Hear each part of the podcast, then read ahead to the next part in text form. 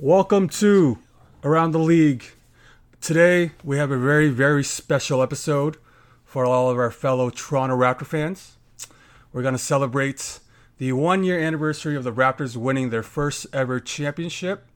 But before we reminisce and walk down memory lane, now I got one question for you. What it do, baby? what it do, Twan? Not much, man. I'm uh, I'm in the doctor's office right now. Just finished a day of work, and super excited to reminisce on our championship that happened on June 13th, so just about a year ago. Yeah, man, I can't believe it's been basically one full year since since that hectic week where you know they were on the verge of winning Game Five, then sealing it in uh, Oakland. Uh, it's crazy that it's been one full year, but you know, before we get into into everything, how's how's it going? How's everything with you now? With you know, uh, the store opening up, less uh, restrictions and whatnot. How's everything going on that end? Uh, the reception's been pretty good. We're a lot busier than I thought we were going to be. Knock on wood. But it's just kind of weird, you know. It's a family business, so a lot of our customers are, you know, customers that we've had for three, four, five years and longer. And it's crazy with all the plexiglass and PPE that we have in the shop, how distant we got to stay from people that, you know, we were giving handshakes to last year. And it's just kind of awkward, but I mean, everyone's super understanding. We've limited the amount of people that we can allow in the shop at one time, and, you know, everyone's been a team player, so can't complain, to be honest. Like, what's the percentage of the people coming in that are wearing the mask and kind of following the rules on that? I'd say 90%. And nice. we just have signs all over the shop. As soon as you enter, I mean, our guidelines are sort of laid out. Uh, we just yeah. ask we just ask that you wear a mask. We ask that you keep physical distancing, and we just ask that if you're experiencing any flu-like symptoms, that you just come back another time when those subside. So, I mean, it's all it's all general, it's all common sense, to be honest. You know, um, I've had no one sort of give me any attitude or um, or act surprised that I was asking them to put on a mask. It's just it yeah. is what it is. I think people were shopping at grocery stores and stuff like that prior to this, so they know the drill. True. How was your um your dinner on Sunday? You guys went to Martinis, right? Yeah, it was nice to be on a patio. Again, strange dining experience. You got the waitress and the hostess wearing a mask, which, you know, which I thought was again, it's common sense, right? It's just what we have to do, but you know, anytime you got up from your seat and went to the bathroom, you had to put your mask on. When you walked into the building and walked to your table, you had to wear your mask on. So it was kind of eerie, but at the same time, it was really nice to sit on a patio, have a draft beer for the first time in in a few months. Uh, yeah, can't complain. True. Yeah, it's supposed to be pretty nice uh, this week too, so we should definitely try to get out to a patio with some of the guys. Yeah, for sure and even uh, even golfing with you guys on Sunday was a lot of fun. Even though you took five bucks away from my bank account, uh, we'll let it we'll let it slide. No man, that was re- that was really fun. I definitely want to play a lot more this year. Try to get better better and just more confident in my game, just so that we can play like one on one instead of having to play teams, which I really enjoy too. But I want to get to the point where I can play decently enough where I can play uh, by myself and not play like best ball or whatever. Yeah, man. But honestly, when thinking about this podcast and you know we were talking about putting it together, what really creeped me out was how li- how different life was a year ago from from then and now. Yeah, yeah. Well, we we'd be you know up in Toronto at Justin's place and celebrating at Liberty. You know, everyone's um, excited and everyone's out on the patios, everyone's close in proximity, and yeah, totally different from one year ago. But you know that's why we're here to reminisce, uh, here to uh, go down memory lane and uh, discuss everything that happened a year ago. Yeah, man, let's do it. All right, so yeah, in today's episode, um, just thought we'd quickly do a brief of of the 2018-2019 season that uh, accumulated in the Raptors winning their first ever championship. Um, you know, again, after another disappointing playoff performance where the the number one seed Raptors, you know, lose to the Cavs um, in the second round, you know, a few things had to be changed up, and Masai, you know, made the tough decision to fire Dwayne Casey, who was named Coach of the Year, uh, replaced him with Nick Nurse, a first year head coach, and then, you know, had probably the trade of the decade getting Kawhi Leonard and Danny Green for DeMar and Jakob Poeltl. So, you know, they as a team played really well in the regular season and we we've seen that, you know, time time and time again, but uh, you know, something was a little different this year.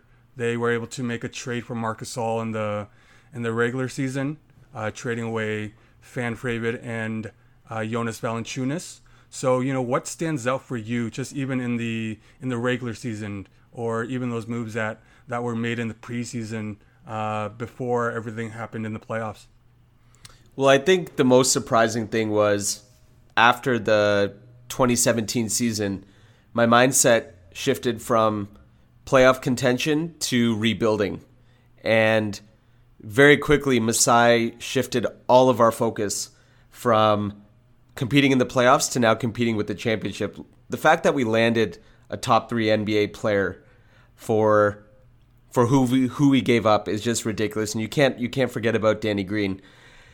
And then honestly, you know, I feel like uh, the entire season was kind of shaking off bad habits because we developed the habit of um, falling in love with our regular season and just assuming that uh, we were going to perform just as well in the playoffs in previous years, and it always ended with disappoint disappointment.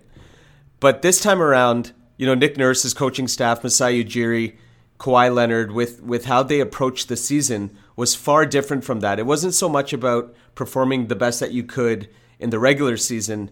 It was about the long game into the playoffs, and I think they had that mentality internally. But as a fan, um, we we weren't able to see that because we didn't comp- we couldn't fathom how far that that team believed they could go. Yeah, there's there was just a different mentality to that team with uh, with Kawhi uh, leading the way, even though he was, you know, load managing load managing uh, for you know a quarter of the of the year, where they went 17 and five with without him, and ended up with a 58 win um, regular season. You you knew that guys like Siakam, Fred VanVleet, and even OG were performing much higher than they uh, that even us fans would expect. Uh, you know, accumulating and even Siakam winning uh, uh the MIP. So yeah, just a different feeling to that team. Even though um, Kawhi was you know out for some portion of that season, they they played pretty well, but there were still some doubts really going into the playoffs. And I think the trade for Marc Gasol was huge. I think having him as an anchor on defense, and then having him as another playmaker uh, for Lowry uh, to rely on was huge. So you know they had a great regular season, and you know still some questions on how they perform in the playoffs. And you know with with the Raptors, this is the, probably the first year that they don't have to go through LeBron, but things still don't start off too well. And we all know what happened in Game One with the uh, the matchup with the Orlando Magic. DJ Augustin comes into Scotiabank, scores 25 points, locks down Lowry with zero points, and we're like, man, deja vu all over again. But you know, the Raptors um, were able to recover after that first game, win the next four, and really that Orlando Magic series is only remembered by that DJ Augustin performance. Do you th- remember anything else um, about that series at all? Uh, no, I don't remember much about Game Four because I consumed a lot of alcohol after DJ Augustin lit us up. and see, that's the thing. You know, this this team really changed how I view uh, playoff series and how I view um, how I view the Raptors in general because they did a really good job of blocking out the noise. And there was so much noise after Game One because you could have asked any Raptor fan, including myself. We have all been down this before. You know, we have been down 0-2 when we should have been up 2-0. Um, and so to see DJ Augustin do that, it, it was very, you know, it's something that I'd seen a few times over over the past few year, few years. But it was a very resilient team, and they did a really good job of blocking outside noise because there was a ton after that first game. And you know they won four in a row after that, so um, they they quickly made us think otherwise.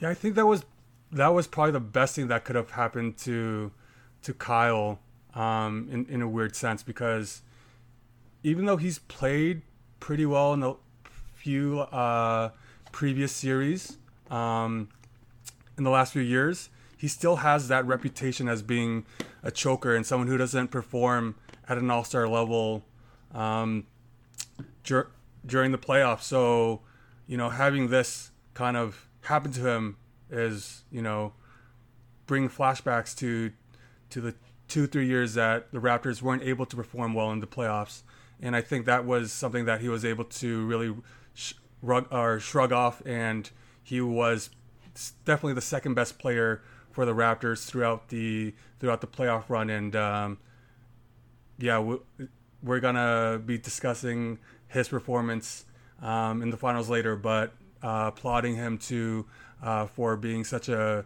resilient player uh, to uh, you know in coming into the second conference finals and in the finals.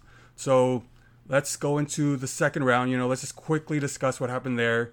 Probably the Raptors' toughest matchup, I think, just because of Philadelphia's length, uh, and they win this series four three. And the shining moment in this whole thing is Kawhi with his infamous Game Seven buzzer beater. What else do you remember from the second round series with the 76ers? Well, I just remember thinking about how this is the difference that a top three player in the NBA makes on your team. Um, we have had really good players on the Raptors before, but they haven't been able to get us over that hump. And get us over that hump means literally take over one or two basketball games when your entire team is playing flat. And as you mentioned it, Philadelphia's length was very problematic for our point guards, especially Lowry and VanVleet, because they're so small compared to other point guards in the league.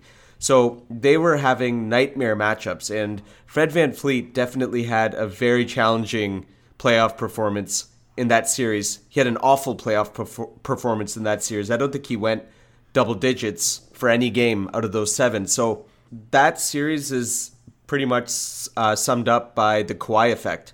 You know, he was literally carrying our team on on his shoulders, and even came up in the final seconds when we needed him most. Yeah, man, that that was such a tough matchup for them. Uh, like again, because you said with with the length and Jimmy Butler being such a such a bully and having you know the size of Ben Simmons and Embiid was definitely the toughest matchup for for the Raptors. And just that was a poor matchup for them. And but you know luckily we were able to prevail uh, in that series. And um, I think from there they they really got the confidence to start you know playing their game. And even though in the conference finals against the Bucks they're down 2-0 I think this team showed um, that real just that championship mentality where you know if you lose the first two games away you still have a chance to tie it up with two games at home. And that's what they did. They were able to win uh, game three in overtime and really have a massive performance in the next three games where they were able to steal one in Milwaukee and then eventually go on that I believe 23 to 3 run in game 6 to to seal it out. So anything else uh, from that series that you remember or that uh, stuck stuck in your mind there? No, again, like this this series was also influential in shifting my mindset on how I approach playoff series, especially this one because I remember driving to the airport on the way to Dayon's bachelor party, and we were watching the game. We were watching game one, and Lowry played out of his mind on the road. He scored about I think 29 or 30 points, and they lost. And I remember waiting in the ticket line and talking to I forget who, but saying, you know, this was Lowry's best game, and we're not going to get another one like this. And he gave it his all, and we weren't able to get a win. This is going to be a tough series. Fast forward to game two, they lose again, and I believe they get blown out. And so to to go into game three down 0-2 in Toronto against the number one team in the conference, you know, I, I honestly didn't think they had a shot in hell. but you know they proved us wrong. And co- again, they blocked out they blocked out the all the background noise from the media outlets and fans and whatever. And that was such a rush to see them come back in in, in seal it in six. Yeah, that game five was probably the most memorable game memorable game outside of game six in the finals. Just because that was like the the game that swung everything into the Raptors' favor. Because had they lost that game, they'd have to win in Scotiabank and then come back for Game Seven uh, at the Fiserv Center. So again, that, that's a Game Five where Fred goes off. I think he scores seven three, and just hits huge bucket, you know, one after the other. And this is shortly after he um, has his uh, first kid. So you know that was that's a running joke that you know Fred Jr. was uh, the MVP of that series for the Raptors. Yeah, for sure. The other thing I wanted to say was, you know, what was their response to the 0-2 deficit? It was Nick Nurse making one of the most crucial adjustments that sh- that literally swung the whole series and putting Kawhi on Giannis. You know, they they didn't settle. They they kept tinkering and figuring out things that they could do to uh, at least get a game. And then they just went game after game. I know it sounds cliche, but they honestly just took it one game at a time and uh, did such a good job of sticking to their adjustment and game plan. Yeah, that's a great point because at that um, by that time, Siakam was having a lot of trouble with um, Giannis's length and his his strength within the post. And again, Giannis is a great facilitator for that team, and everything's central and centered around him. So being able to put arguably the best defensive player um, in sorry in uh, Leonard to to defend him was a genius move and another you know an, another check mark for for Nick Nurse and his you know genius offensive and defensive ability to to put the right personnel uh, for for the defensive schemes. So now you know finally with the two-time defending championship or champions in Gold, the Golden State Warriors. Uh, they're you know without Kevin Durant, who got hurt in the uh, in the in the earlier rounds of the playoffs, and you know the Raptors come into Oracle Game One. Siakam has a huge, huge 30 point outburst in Game One, which I think relieves a bit of the the pressure of, of playing in the playoffs for him, but also for Lowry, for Fred VanVleet, and for some of the young guys, and they all come out playing really well this entire series.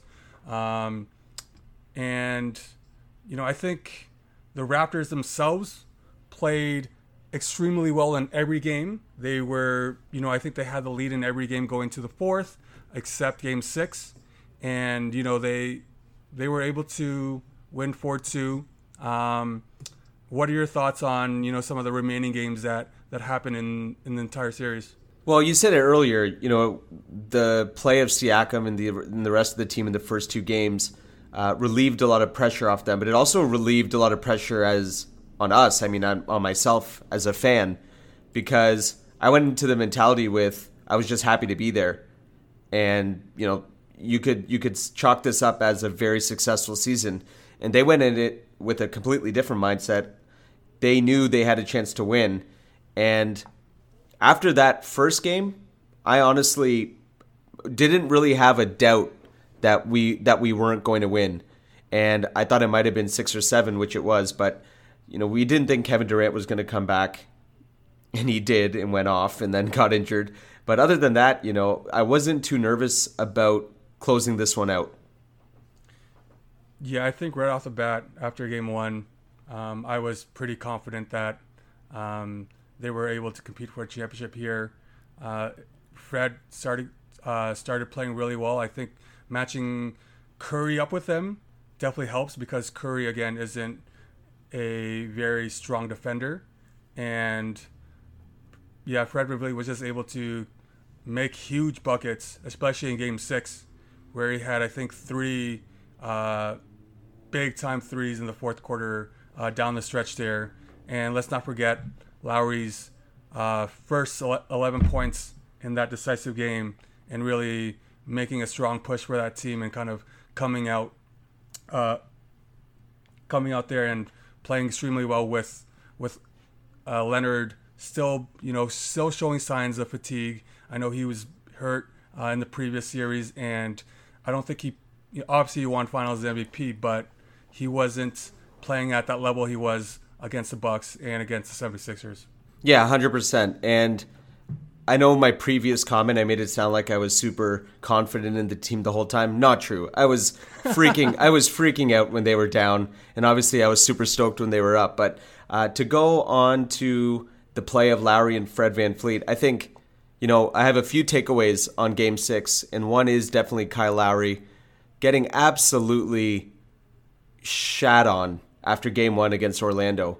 And honestly, taking that criticism throughout all of his years in Toronto, because there were so many playoff disappointments, and Lowry was always a scapegoat along with DeMar DeRozan.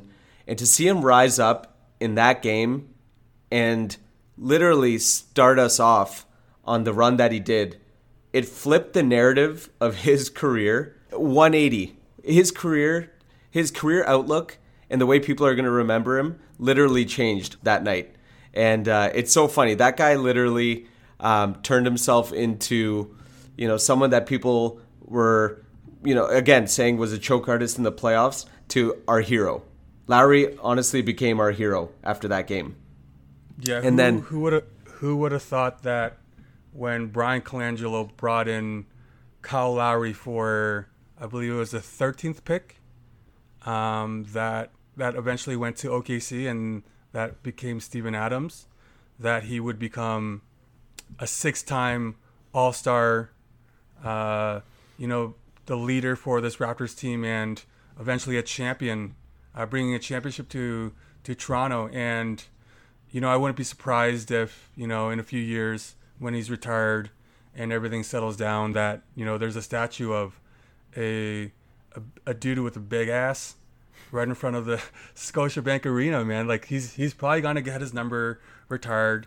He potentially could be a Hall of Famer, and most likely will have a statue of him outside of the of the arena one day. So it's that trade itself was super underrated. He was man at the time he was competing against Jose Calderon for the starting position, and he was he was coming off the bench until they eventually traded uh, Jose away um, in that deal for I forget who it was for, but yeah, he, when he was traded to, traded away, and then it was officially Lowry's and uh, Demar's team. So yeah, man, we've come a long way in the seven eight years when before we before we got uh, Kyle Lowry, and you know we can say now that he's a champion and he was able to bring um, a championship to the city of Toronto. Yeah, man. Definitely. And the other the other takeaway I have is, you know, game 6, Kawhi was definitely showing signs of fatigue, breaking down because he literally put us on his shoulders for the entire first 3 rounds of that playoff series, taking us to the finals. To see the entire team piece together a game the way that they did was incredible. You know, we just talked about Lowry's start. He finished with 26, 10, and 7, almost a triple double. Fred VanVleet, if you watch the videos, becomes unconscious. And the shots that he is missing are all in and out. And there a lot of them were over DeMarcus Cousins, which is just insane. Um, Pascal Siakam, 26 and 10. Kawhi did his own, you know, did his little 22 and 6, uh, which is still a very impressive game, but he was doing a lot more in previous games and series.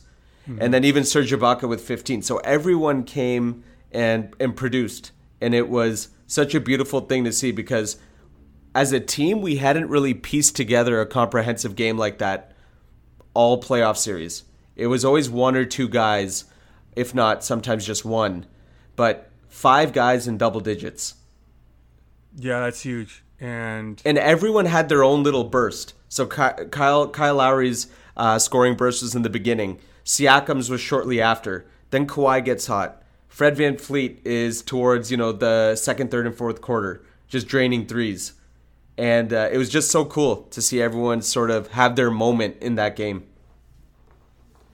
Yeah, and with all the playoff anguish, all the disappointment, um, to see them finally win the championship, and even now, following through into this season where they're playing at such an amazing level. It's it's it's you can you can see how it changes a player and changes a team when they're able to get get over that hump. And now you see that this team feels like they're unstoppable. Um, and I'm, I'm I'm excited, even though it's not um, relevant to last year in the championship year. It's just really exciting to see what this team does in the Disney World or Disneyland bubble. And when this uh, season resumes, I want to see you know how they how they perform at uh, in the playoffs. Yeah, definitely. And I think the one thing Kawhi left behind was his mindset because all that resiliency, all that take it one game at a time, that was all him. And we've had again really good players come out of the Raptors before, but their leadership didn't leave a lasting effect. You know, and I think Kawhi's approach to the game changed not only the perspective of the players, it changed the perspective of the coaches. I think that him and Nick Nurse were very much aligned in how they approached each of these games and tuning out everything around them.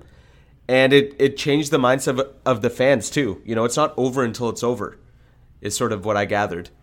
Yeah, that they showed that mindset throughout the throughout the playoffs. They, they were never too high on any win, even when they won uh, game four. Um, in in Oakland, uh, they they didn't celebrate. They just went to the locker room, and you know it was something that had to be done. And you didn't see any emotion from Kawhi until uh, the final buzzer when Steph Curry missed the three quarter uh, shot um, to to end that game. And then you finally saw the emotion where he ri- he raises his hands. He's um, you know, and him and Kyle are in jubilation, and they they're they're all celebrating. So that's when you finally see some emotion from from that guy. So man, what a yeah, just a credible championship and championship celebration. Uh, what you know, what do you find uh, most memorable, and what is the fondest memory from just the post celebration, post championship celebration uh, of that win? To be honest, giving that some thought, like driving up to the city from Kitchener Waterloo was pretty energizing. The closer you got to the GTA, the closer you got to Toronto, the signs the signs on the street changed, the billboards changed, flags on street signs. Walk into any restaurant, you see Quine and Dine on the on the front of the door. Everyone was all in, whether you're a casual fan or a diehard. Everyone was all in, and I think the biggest the coolest thing that I'll always remember is being outside after that game and seeing two or three million people on the streets celebrating.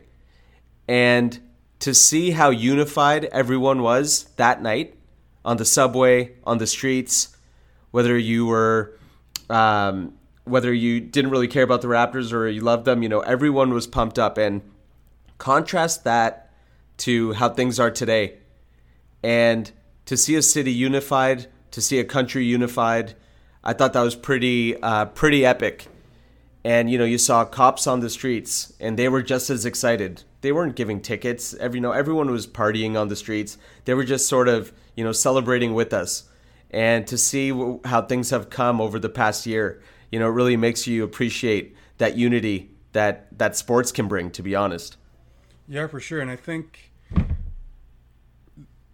the the broadcast did a really good job of showing all of those little uh, viewing parties all around the country. I think they said there was like 50, 50 unofficial viewing parties, you know, from BC all the way to uh, to like Nova Scotia, and we had you know ones in Kitchener Waterloo. I know they had big ones in Mississauga and Brampton, obviously uh, Jurassic Park in Toronto, and that was really cool to see everyone just come together, enjoying um, great basketball from from their favorite team, and then eventually having a championship, uh, the first championship in Toronto since uh, the Blue Jays repeated in the early '90s. So you know we were too young to really experience that. So this is our really first championship that we were able to celebrate and really to just live and uh, create memories from.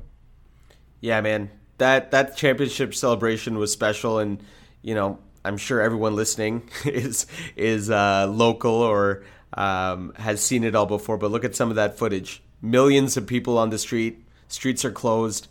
People are just going wild.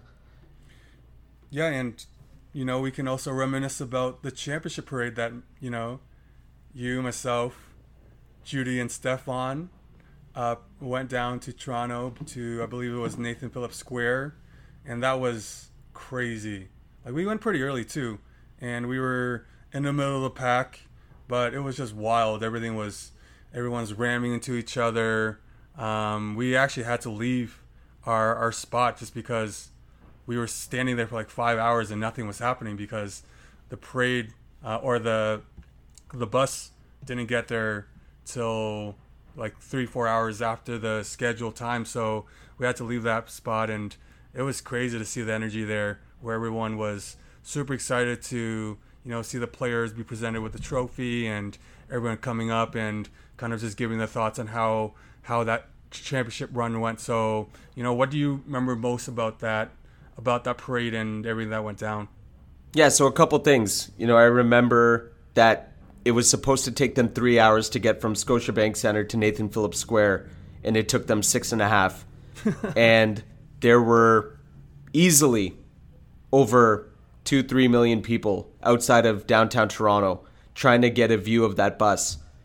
Um, I remember being so uncomfortable in Nathan Phillips Square because we were shoulder to shoulder. It was extremely hot.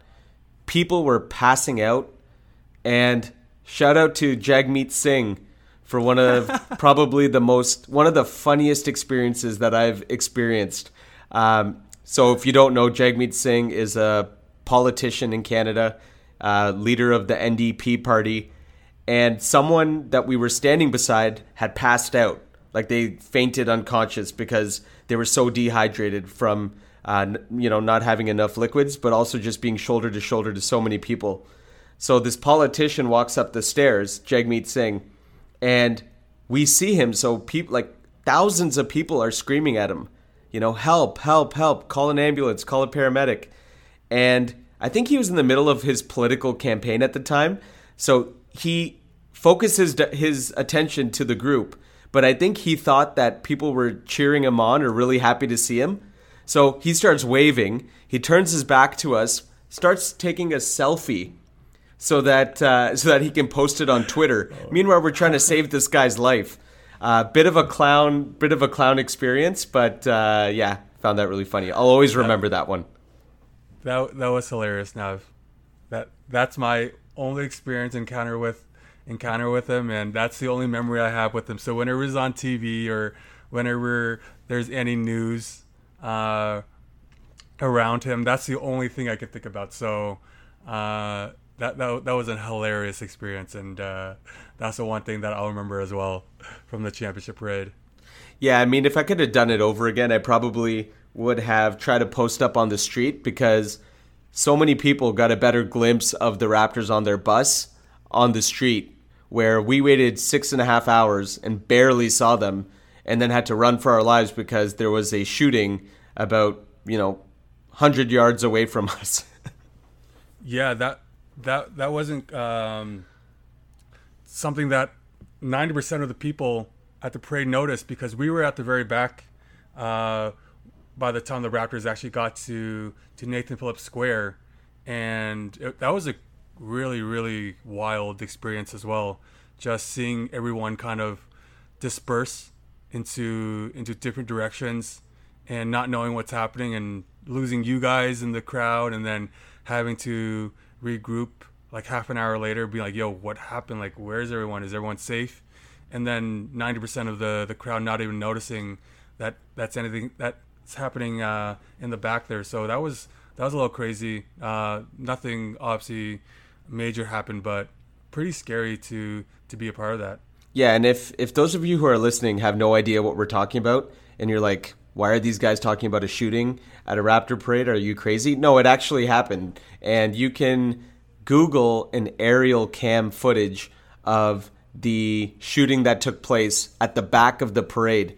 and you will literally see tens, if not 20, 30,000 people running from their initial from their initial location because uh, people were freaking out. They thought there was some sort of attack. Yeah, well, let's not uh, you know relive that. But is there anything else that um, that you want to bring up or that you uh, want to celebrate throughout this season, or you know, we we all experienced you know the best season and r- playoffs that we could ever imagine.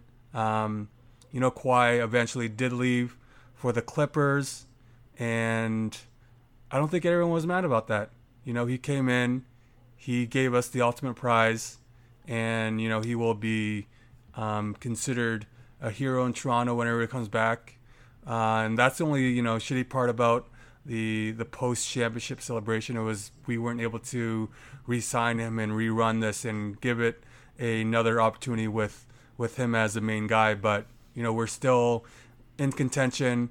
I think you know we're being a little bit underrated now just because you know the, the the media really doesn't consider us a contender if we don't have you know that top five, top ten player, but we have you know a solid five, strong bench, probably a top two, three coach in the league, the best general manager um, in the game, and you know we got eight games to warm up, and then it's the playoffs.